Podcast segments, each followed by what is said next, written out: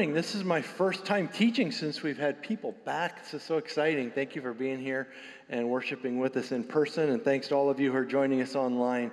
I trust that God's already kind of stirring your heart with his presence. And that's a big part of the theme we'll be talking about today. Many years ago, before I joined the staff at First Free, I, I worked as a mediator and a pastoral counselor.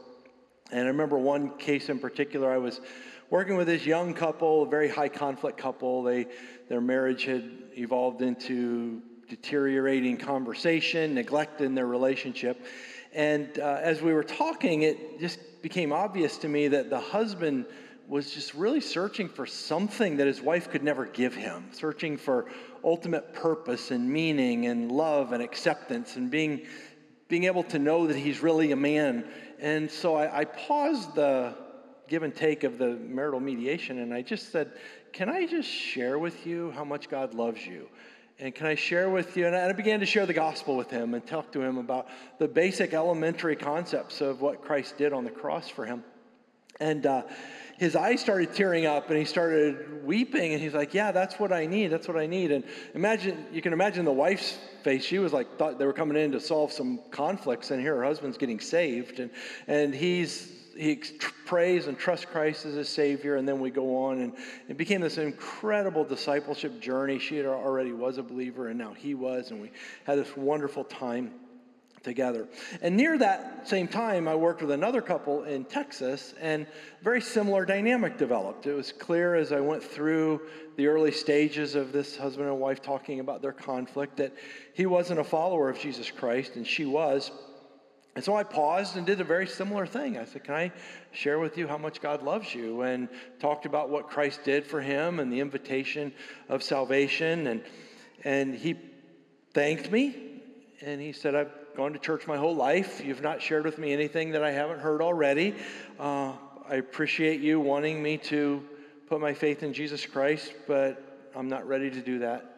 So, no. And I said, All right. If you ever change your mind, call me, whether it's tomorrow or 10 years from now. But those two examples, and I'm sure you have others like that in your own journey, with people who are far from God, trying to share with them and do the work that we're supposed to do of sharing the gospel and, and trying to interact with what God's doing on the other side.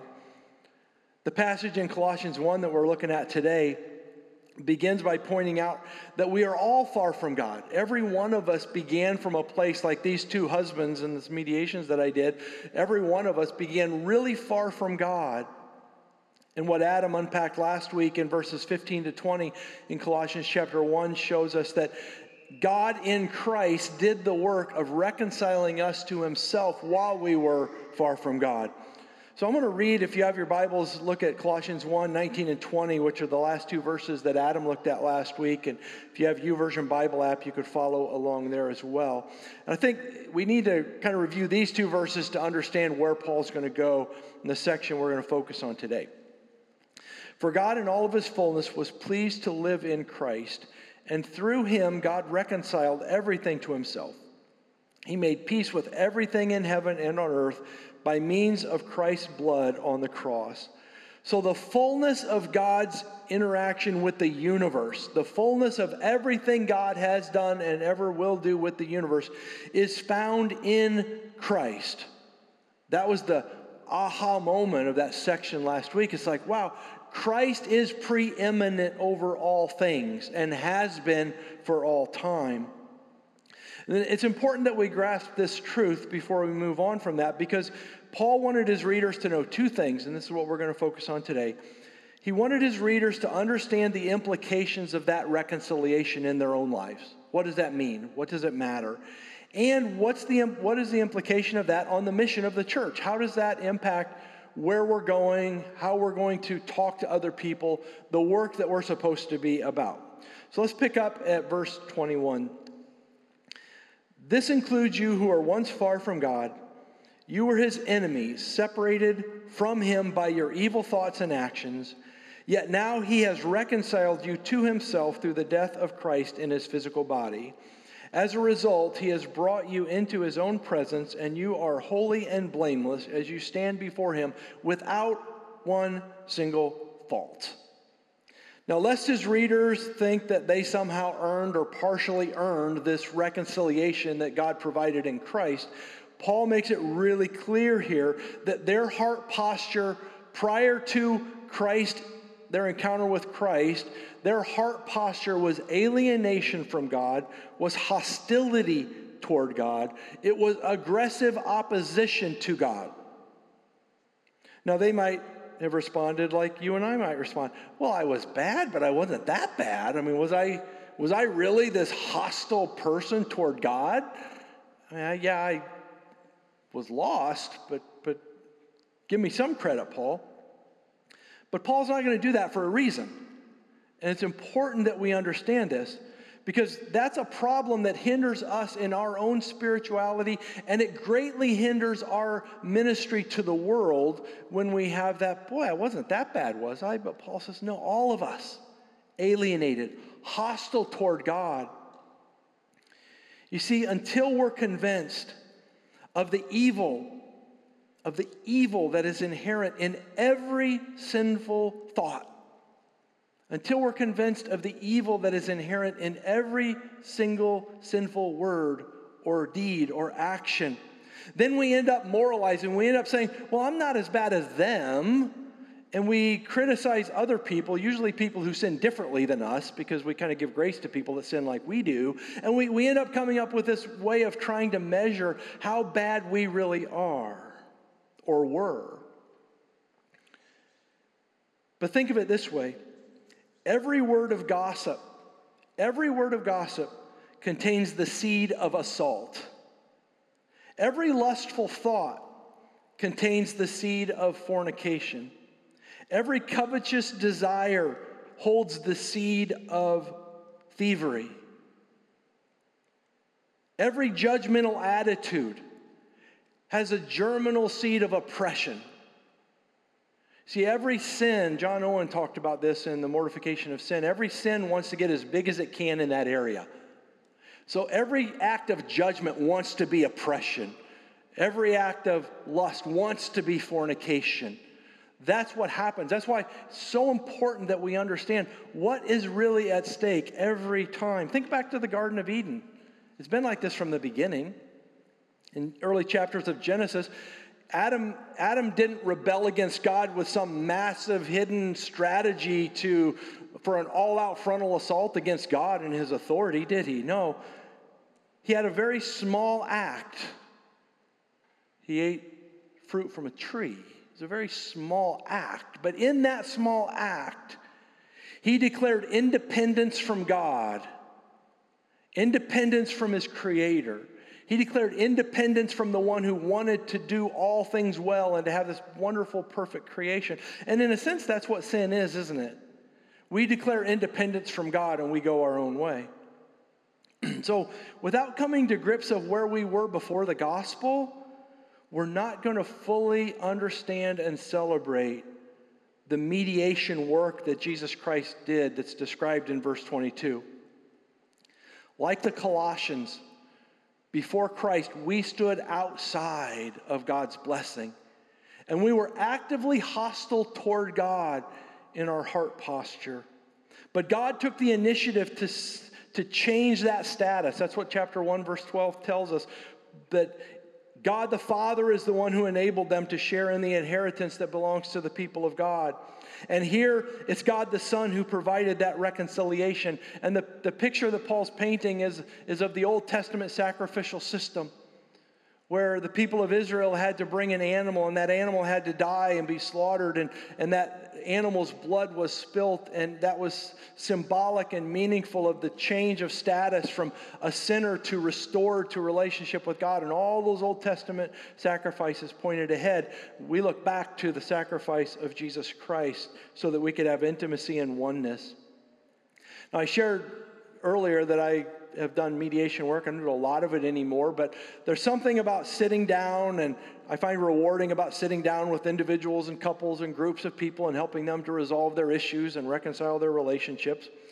But the way Jesus mediated our case with God is unlike any mediation you might go through in your workplace or family or, or, or anything on this planet Because when I sit down and mediate, it's like two parties that are at odds with each other and trying to help them work this out. And how are you guys going to get along? And what's your contribution? And what's your contribution? And what's the solution going to be? Well, the mediation that Christ did for us was very different because number one, we aren't even we don't even deserve to be at the table with God, let alone have equal standing to talk about the conflict. And in a, in a, typical mediation that we might experience, there's usually an agreement at the end of here's how we're going to move forward together, and then both parties agree to that. Well, that's not going to happen here. And the difference is that Christ came not just to barter a deal with you and God or barter a deal with me and God, He came to be the deal. He came to actually be the agreement. Without Him, sacrificing himself. And, and it's important that we see that. God, Jesus was not a martyr. Don't think of Jesus as just dying for a cause like a martyr would. Jesus' death was a sacrifice, that Old Testament picture, that he was our sacrifice. And through his death, we then, and it goes on to say, we then become blameless and without fault before God. That only happens because Jesus actually died in our place, and that exchange of our sin for his righteousness, his death, our life, all of the paradoxical kind of exchange that happens then is why we can know God. Now, before we move on, let's reflect on why Paul wanted his readers to be reminded of the magnitude of their separation from God and the work of reconciliation. Again, if we don't understand how far away from God we were, we're not going to really understand how amazing this reconciliation is. So, if you're a follower of Jesus Christ today, I encourage you to spend some time today or in the coming days reflecting on your previous condition before Christ. And if you if you might be tempted to say, Boy, it wasn't that bad, I want you to think of it in terms of what Paul is laying out here of how your heart posture was alienated from God, hostile toward God. And then focus on the redemption that you now have in Jesus. And, and I want you to, to accept that as the love of God for you. That's what it is, isn't it? It's the love of God for me. I need to understand how far away from God I was so that I can know the depth of God's love.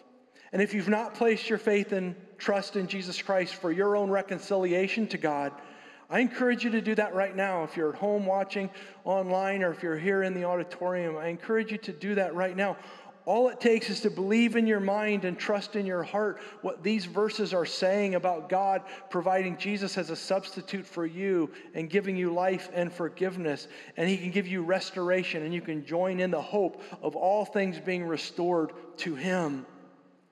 That's the love of God for you. And if you want to do that right now, or if you are doing that right now, or you want to talk more about that, go to efree.org slash connect and just check the box that you want to learn more about a relationship with Jesus Christ. And someone will reach out to you and talk to you more about that and pray with you more about that because there's nothing more important today than that. That's the, the most important thing that's happening. Now, in verse 23, Paul begins to describe what life as a reconciled person ought to look like. Let's jump into verse 23. But you must continue to believe this truth and stand firmly in it. Don't drift away from the assurance that you received when you heard the good news. The good news has been preached all over the world, and I, Paul, have been appointed as God's servant to proclaim it. The ESV begins verse 23 If indeed you continue in the faith, steadfast and stable, the thought is one of duty and the role of Christians to respond to this incredible love of God by doing everything we can to do the work that God calls us to do. The word is strong. Don't drift away from the assurance you received when you heard the good news. The world is full of temptations and problems and struggles and, and things that attract our hearts and attentions away from this very, very core true truth of life that Jesus Christ gave his life for us. And we live in a time and in a time in the church, especially in the West, where we have theological systems that we sometimes ascribe to. And sometimes they get in the way of some tensions and some issues, paradox kind of uh, that the biblical writers didn't have. Uh, I've heard it said that there are some people who tend to emphasize verses in the Bible about assurance of salvation, and they kind of white out the verses that talk about apostasy and drifting away, and other people that really focus on those verses that talk about apostasy and drifting away, and they tend to white out the verses that talk about assurance of salvation. Paul and the New Testament writers don't seem to be troubled by that tension. They don't seem to be bothered that the New Testament, that, that, that both are presented as true truth. If a person spends eternity in heaven, it's 100% because of God's grace and mercy and the work in Christ. And if a person spends eternity in hell separated from God, it's 100% because they've rejected Christ. And those two truths are true. Um, if a person, one, one commentator said it this way if it's true that the saints will persevere to the end, it's equally true that the saints must persevere to the end if it's true that the saints will persevere, then they must. And Paul here is just sharing with us that it's, it's actually both and. We have a responsibility to stay devoted to Christ. Paul points out here that the good news has been preached all over the world. Now, obviously, that doesn't mean every person has already heard about Jesus, like we would be telling people about Jesus in our witnessing. That would negate much of evangelism that we're called to do. But the scope of reconciliation in Christ, and Adam talked about this last week, the, the stretch of the atoning work of Christ is available to all people, and actually it's restoring not just people, but all things. All the whole universe is being restored by God, and that's the stretch of this. It's available to all. And then one other element in this verse that I think is really important. Paul points out that he's a servant of the gospel. The word is the word we we get deacon from. He's a deacon of the gospel. He, he serves the gospel as he shares his faith. I think that's important for us. Paul was not putting himself over the gospel. He was putting himself under. He was submitting himself to the message of the good news of Jesus Christ. If we're not careful, we can treat the good news of Jesus Christ as, as a message that needs a marketing campaign.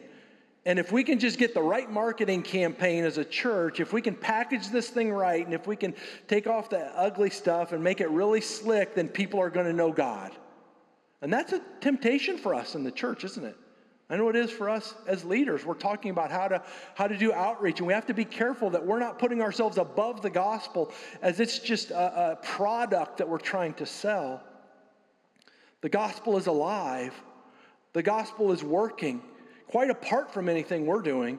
And so we're joining in the work of the gospel, submitting to it, and seeing it do what only God can do, which is bring people to himself.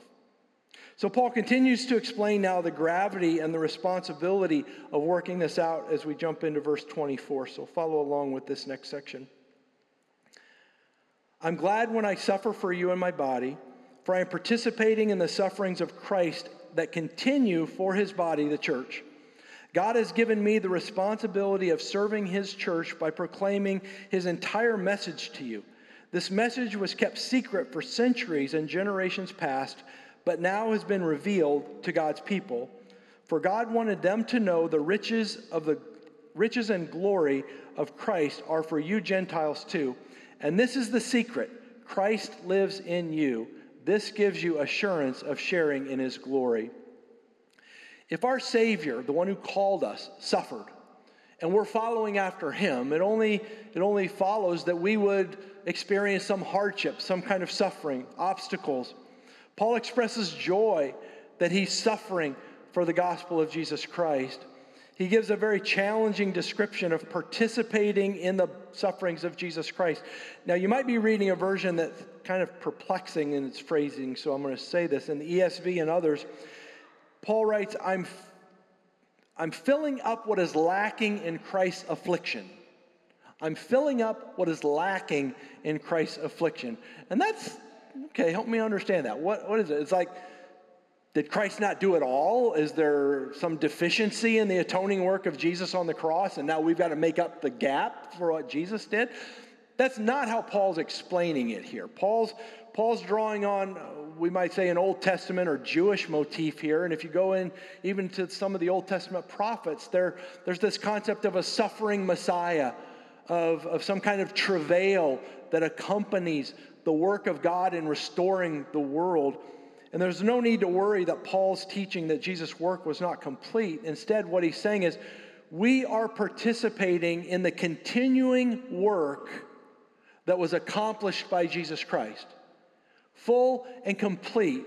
And yet, as we are in union with Christ, which we'll talk about in a minute, we are actually living that out and helping to apply that in lives where it's not yet applied. Paul clearly states that other, other places. If you want to jot down 2 Corinthians chapter 11, verses 23 through 28 is a description that Paul gives of this kind of work.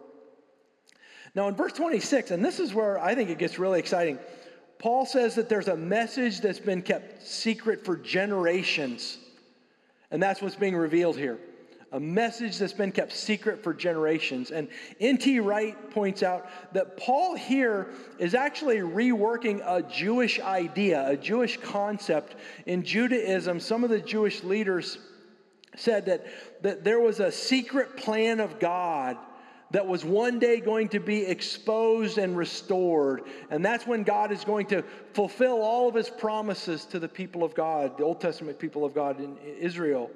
And the apostle now is kind of borrowing that container of this Jewish concept of a secret plan that God's working out that we just don't know.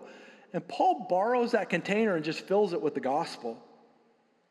He fills it with the gospel and he talks to us about things like Christ in you, the glory of Christ. In fact, the secret revealed, as Paul talks about it, isn't some strategy to take over the world. It's not a complicated religious code. It's not a path of self denial. The secret, the secret is a person. It's Jesus Christ. And the wonder continues because it's not just a person, it's the secret is, is Jesus Christ who lives in you. And this indwelling Christ who lives in you is the same Christ that last week we talked about, where it said the fullness of God, this cosmic, universal plan of God redeeming all things to himself, poured into Christ who now lives in you.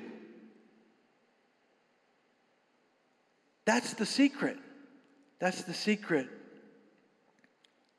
Paul's reference here, whether it's you corporately or individually, it has to have a, an individual application. Many other places, Paul writes like this and talks like this. Romans chapter 8, verse 10 Christ lives in you, even through, even though your body will die because of sin, the Spirit lives in you because you have been made right with God. Christ in you. Now, in our Western kind of rationalistic, dualistic way of thinking, that's troubling to even say that. God lives in me? Nah, let me explain that better. No, that's what it says. The fullness of God in Christ now dwells in you, Colossian believers, in you, First Free believers. We tend to lean toward the Christian faith as being a, a body of doctrine that we must give cognitive assent to. Uh, there are actually this faith, and, and there are other places in the world that are much more comfortable with more of a mystical, supernatural understanding of this. And we, we kind of try to rationalize it. But the true truth is there's a deep personal experience of communion with God that cannot be taught in a classroom.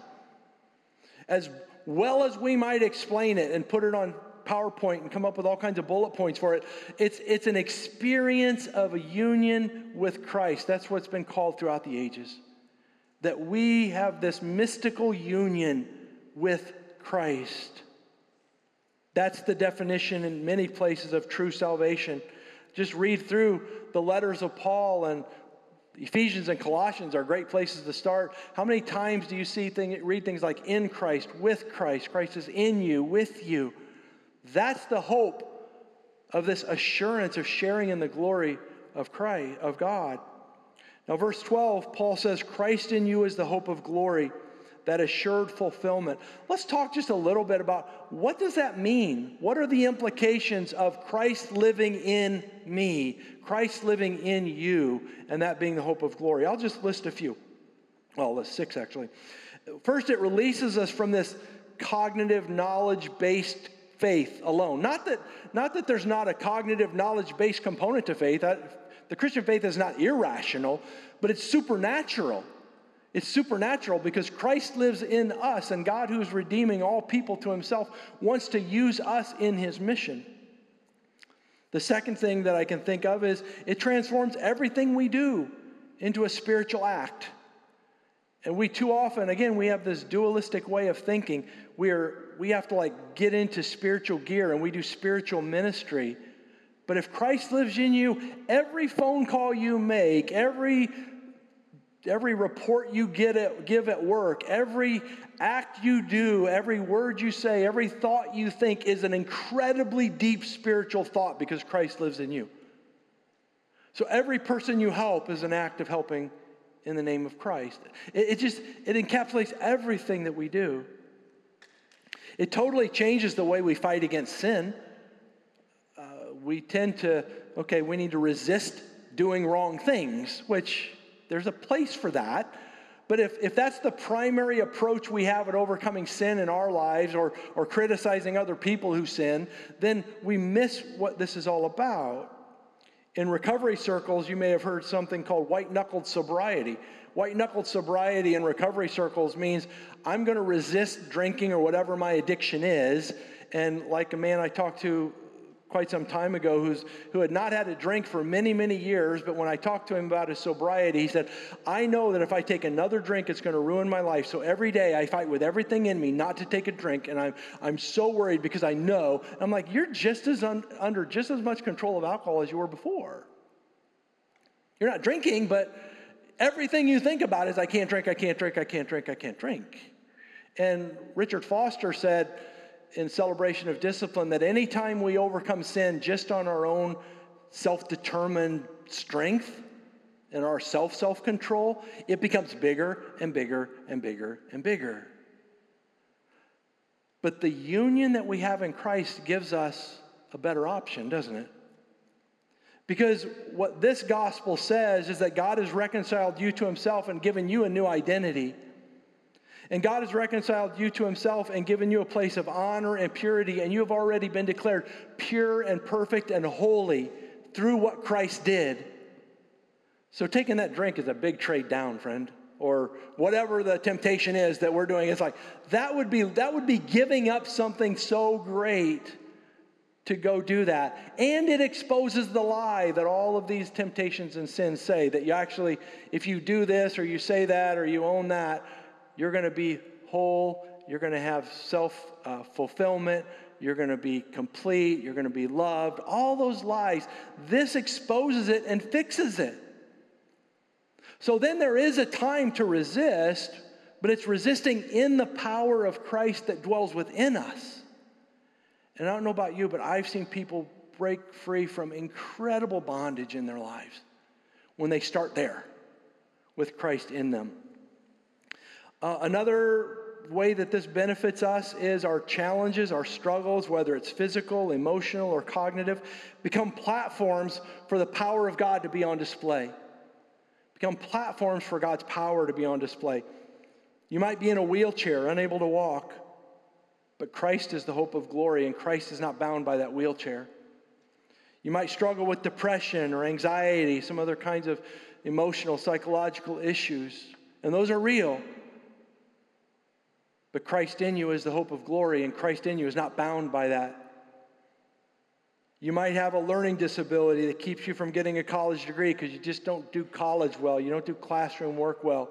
So you're not going to be that person, that man or woman who knocks it out of the park in an academic way. But Christ in you doesn't depend on a degree. Christ in you is the hope of glory. So anything that the world or we in our lives would say is a limitation is only, uh, is only a, a megaphone for the power of God, for the work that God's done in Christ through us. And it also brings harmony and peace. In this section, we learn that Christ died not just to forgive sin, but to restore all things in harmony. I think this is, this is one of the most underused doorways to evangelism in the church, in my opinion. Because we start with, you're a sinner and you need to be forgiven, which is not wrong. But I think an underused doorway to evangelism is this place is really messed up, and the pain that you're going through is real, and it's not how it's supposed to be the struggles that you're going through, the divorce you just went through, the loss of a friend that you just went through, and the incredible, that is real and it's not how it's supposed to be. But there's this bigger story, and God's restoring all things to Himself, and that's a part of this journey. So it doesn't matter the loneliness, anxiety, grief that you're facing, He has a bigger picture. You want, you want to know that freedom? And yeah, we get to sin and we get to forgiveness, and that's a big part of it, but how cool if we could just say the doorway is this place is messed up, but we've got a God who is restoring it to himself. And then one, one more, and then we'll transition. Being in Christ is the only way to overcome racism, injustice, the social polarity, all the junk that's going on in our society today, and create a, a real hopeful path. Without our union with Christ, solving all the issues that are facing us as a society is just coming up with man made solutions. Living in Christ is the source and empowerment of true change. The hope of glory, the hope of sharing in the glory of God, is not found in Supreme Court justices or presidents or other politicians or 401ks or careers. It's not even found in something as noble as removing racism from our, from our culture. The hope is Christ in you. That's where we focus. And I'm confident that as we do that as the church, we will impact all of those other areas for God, and we will see God taking ground in those other areas as people come to know Him. So there are many other ways, and if you're if you're doing a sermon-based study in your small groups, one of the questions that I've asked you to do is just come up with as many others as you can think about. What are other implications of Christ in you being the hope of glory? You could probably spend your whole small group time just coming up with that. But one more that I want to mention as we unpack the rest of these verses is our union with Christ, being in Christ, Christ in us, impacts how we share the gospel. It impacts how hard we work for other people who are outside of this family to know Christ. Let's jump in at verse 28. So we tell others about Christ, warning everyone and teaching everyone with all the wisdom that God has given us. We want to present them to God perfect in their relationship to Christ. That's why I work and struggle so hard, depending on Christ's mighty power that works within me. The message of the gospel is not a set of detailed instructions or regulations to follow.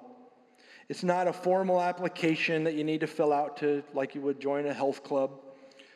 It's not a just a system of beliefs. It's a person. It's a person, Jesus Christ, the gospel. That's the hope of glory. Not that all those other things are bad. We have organizations, we have sets of doctrine, we have, we have forms people fill out to join things. Those aren't bad, but we don't put those ahead of the gospel. We don't put those ahead of what Jesus Christ is doing the warnings, the teachings, the witnessing, and the outreach of our church have to be rooted in the indwelling power of Jesus Christ, or we're just playing games. We're just building a religion. What people need to see from us long before they hear how one follows Christ in faith, what they need to see is a transformed life. They need to see what Christ has changed in me, how far I used to be from Him, and how in the work of Christ reconciling, I'm made holy. What a motto for outreach and evangelism. Wouldn't, wouldn't this be great if this was like the motto for our church? We want to present people to God perfect in their relationship to Christ. Isn't that cool? That's what we're all about. What, what's First Free about? We want to present people perfect in their relationship with Christ. How do you do that? Let's talk about Christ in you, the hope of glory. Let's talk about the God who, who, who put all of his fullness in Jesus Christ and who gave himself to die for you so that you could, you could know him, you could be made perfect. Something cool to think about. Paul wraps up this section by explaining that he's working pretty hard at this. But he says he's working hard as he's depending on the power of Christ that works within him. I think that's a good way to send us out. Work hard to reach lost people with the gospel. But make sure that hard work is dependent on the power of Christ that works within you. Lesslie Newbigin, who's a missionary in India and a leader in the church in, in England, once said, The church does not have a mission, God has a mission. And the church is the expression of that mission. Read that again. The church does not have a mission, God has a mission. And the church is the expression of that mission. That's a slight change, but it carries a pretty big perspective. God has a mission, and we are the hands and feet of that mission. These verses, Paul wanted his readers, and he wants us to know, and God wants us to know the implication of this reconciliation individually for us and as a church. These themes, by the way, I want you to keep these themes in mind because they're going to keep coming up throughout this letter of Colossians. I mean, you're going to keep hearing about these things over and over again as we work through this letter. So, here's just a couple things I recommend and suggest for you. Please take some time this week and reflect on the work of reconciliation that Christ accomplished for you and consider the reality of Christ in you. Just sit in that for a little bit. Don't try to go anywhere with it. Don't try to explain it away. Don't try to make it some kind of work you need to do. Just accept it and thank God and worship Him and, and revel in that wonder, in that mystery that somehow the fullness of God lives in Christ and Christ lives in you. And that's the hope of glory. And then practice this week looking at circumstances from that perspective. When you read the newspaper, when you watch the news, look at it and listen from that perspective of Christ in you. When you talk to other people, work hard through the power of Christ. See if it changes your prayers. See if it changes your thoughts. See if it changes your feelings. See if it changes your actions. See if it changes our witness to this world. Let's pray and ask God to make that so. God, this is just mind blowing to think about the passage we looked at last week where the fullness of God dwells in Christ and then Paul goes on to say, and Christ lives in you. Uh, we just don't have, don't have the bandwidth to, to take that all in. But that's your love. That's your grace. That's your mercy. That's what you've done for us. So I pray for every person here in this room and watching online right now that you would just give them that reminder deep in their soul, if they're a follower of Jesus, that you live in them and that gives them hope. If there's anyone who's still wrestling with that, I pray that you would prompt them to reach out to someone, reach out to one of us, so that we can walk with them on that path. They can know that full reconciliation. And then help us on our mission. Empower us to be a church that presents people perfect to you through the work of Jesus Christ. And we want you to get all the glory and praise. Amen.